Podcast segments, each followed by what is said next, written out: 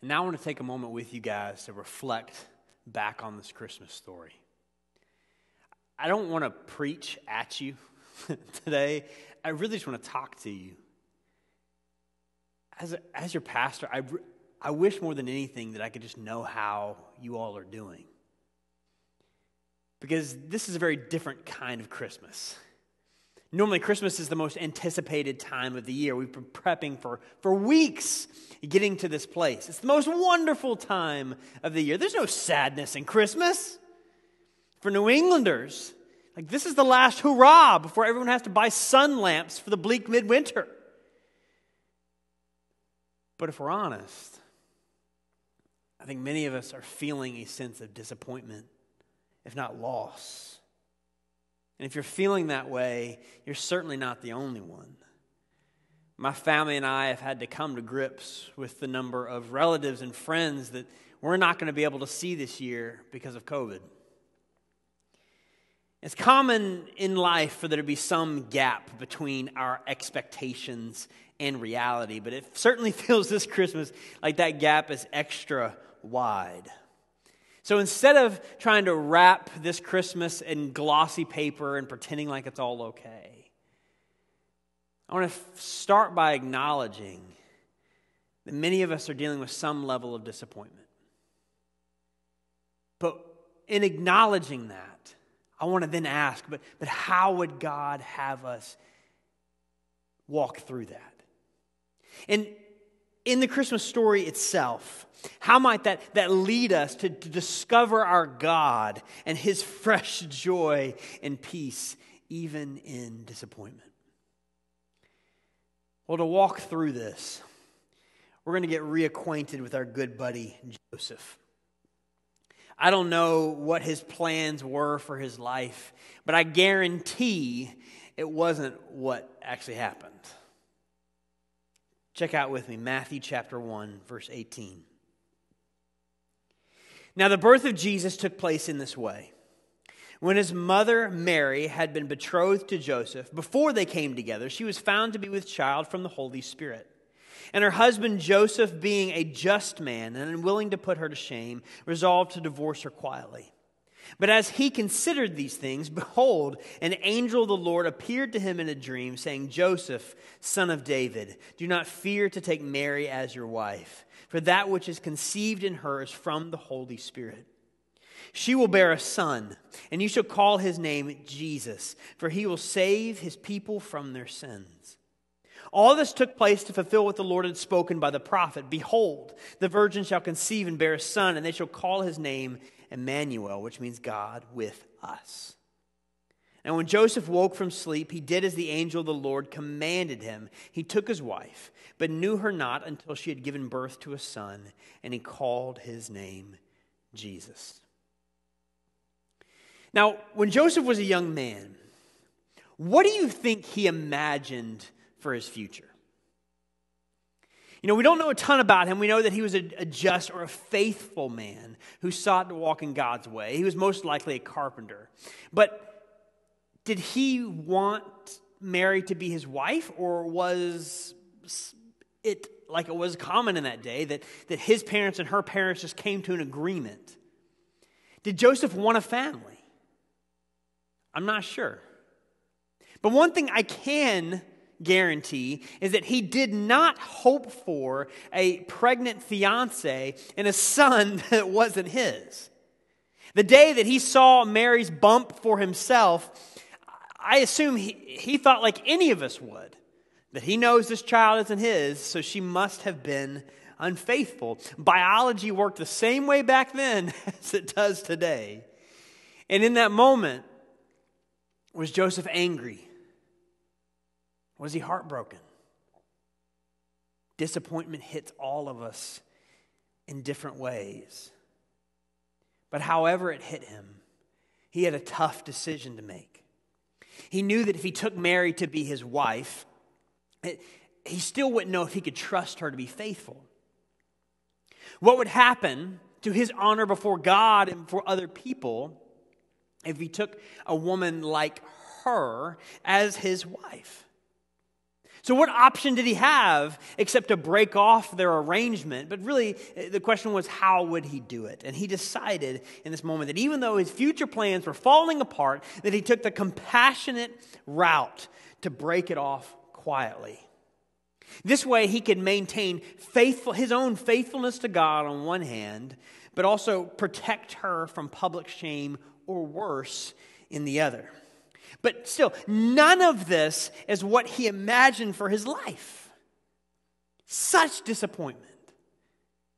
But reality being what it is, he makes another plan. That is, until the angel of the Lord shows up and complicates things even more. The angel appeared to Joseph in a dream, saying, Do not be afraid to take Mary as your wife, because her baby is from the Holy Spirit. And name her son Jesus, which means the Lord saves, for he will save his people from their sins. See, in that culture, naming the child was the role of the father. So when the angel told Joseph to name Mary's son, she was saying, Adopt Jesus as your own. But all of this means now that Joseph has a crossroads set up right before him. God had crashed into his life, and now two unexpected paths lay before him. First, he could go the way of divorce. It was certainly the way that he could understand. Quietly cut ties and move on. No one would fault him for that. Only God and Mary would know otherwise. Or second, he could go the way that he didn't understand the way of faith and receive Jesus as his own. But he knew that this pathway was going to be a steep road and at times lonely. It would invite a lifetime of behind his back whispers, if not slander. It would require a lot of trust. And so, with this crossroad before him, would he choose the way that he could intellectually understand, or would he walk the way of faith? Would he choose the way of self preservation or the steep way of obedience? Would he allow disappointment to harden his heart towards self reliance or would it cause him to lean fully into his God? And aren't these the same choices that are before us? Do we allow disappointment to cause us to fear the future? Or is it an opportunity to fall upon the love of Emmanuel, God with us? And as Joseph looked over these two paths, he couldn't possibly predict the future of either road. He could take his best guess, nor could he intellectually grasp all that the angel was talking about.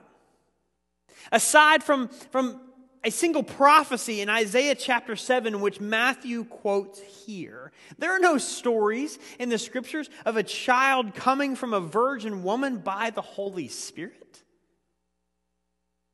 In addition to that, the common conception was that God was going to send a Messiah to come and bring about a political salvation to kick out the Romans. What, what do you mean he's going to come save us from our sins? How? I don't think he could understand a whole lot yet. But despite all the ways his life had turned upside down, Joseph took the steeper road and he took a step toward it.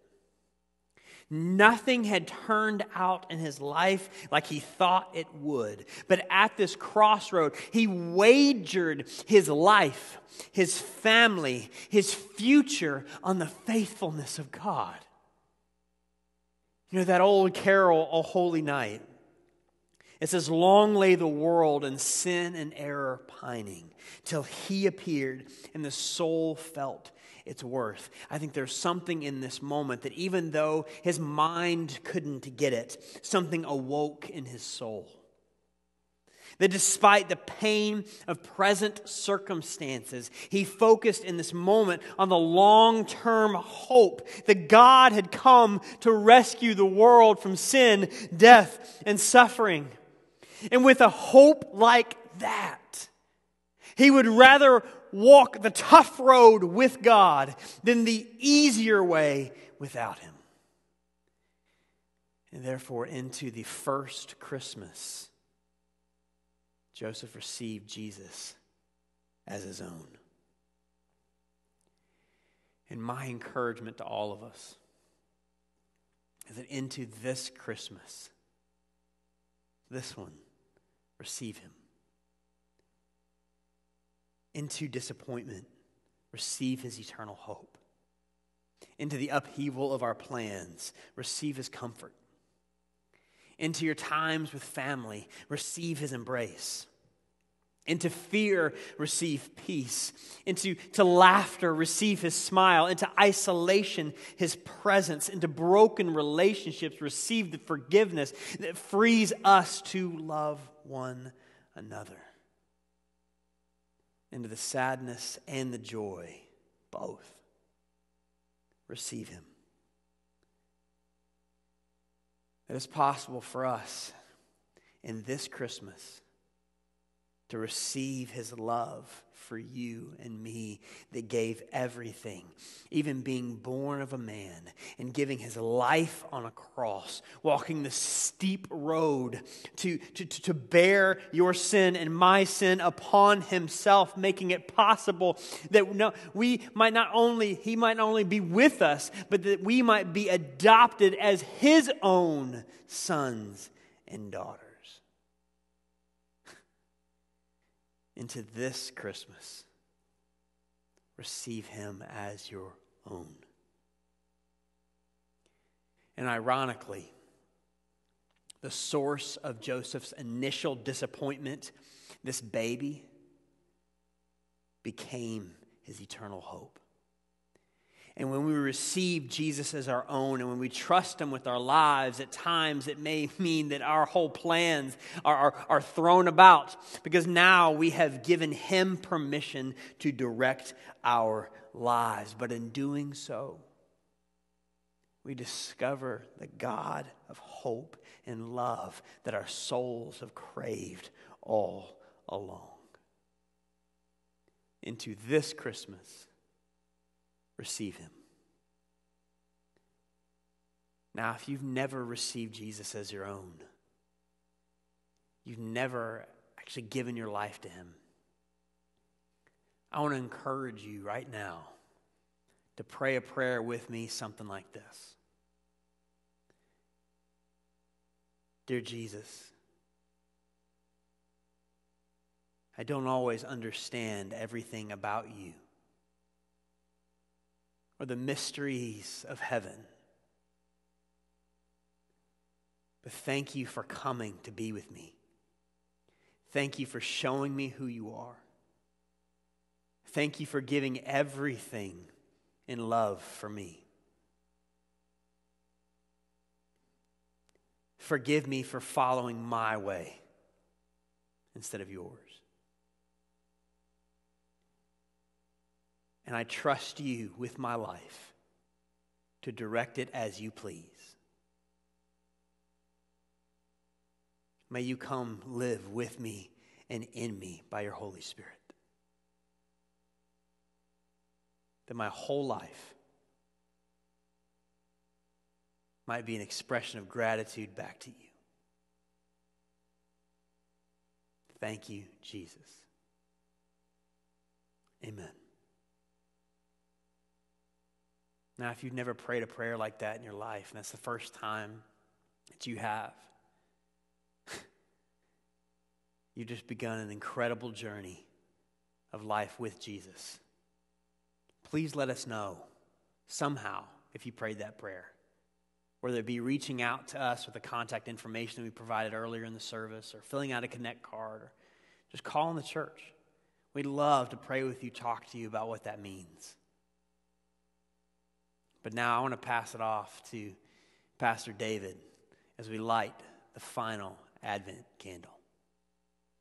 Every Sunday for the past four weeks, we've had someone from our congregation light a different Advent candle corresponding with a different theme.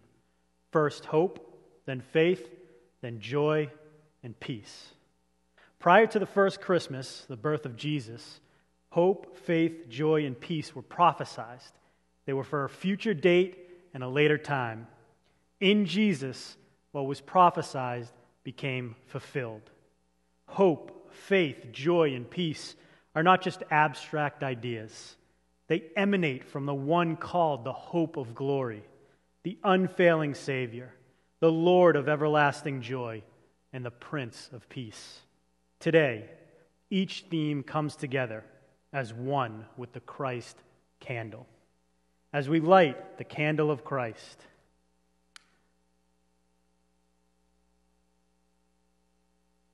we remember in his own words from John chapter 8, verse 12, where Jesus says, I am the light of the world. Whoever follows me, no matter how steep the path, will never walk in darkness, but will have the light of life. A New England winter season is often described as dark and cold, and for some of us, dark and cold is exactly how we would describe this season of our lives. But let's let the light of Jesus chase out the darkness and bring warmth to the cold. And would we this Christmas experience the deepest hope, the highest faith, the greatest joy, and everlasting peace found only in Jesus Christ? Would you pray with me? Heavenly Father, we thank you for this Christmas season. We thank you that in Christ we have hope, we have faith, we have joy and peace and love. All of this coming not just from what Christ does, but who he is.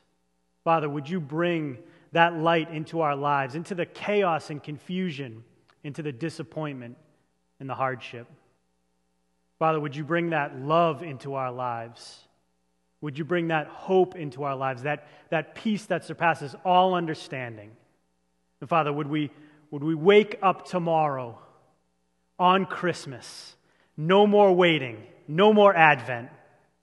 And would we realize that each of those things, hope and joy and peace and love and faith, are found at their fullest in the person and work of Jesus Christ, the greatest gift ever given to be received. Father, would that be true in our lives? In Jesus' mighty name we pray. Amen.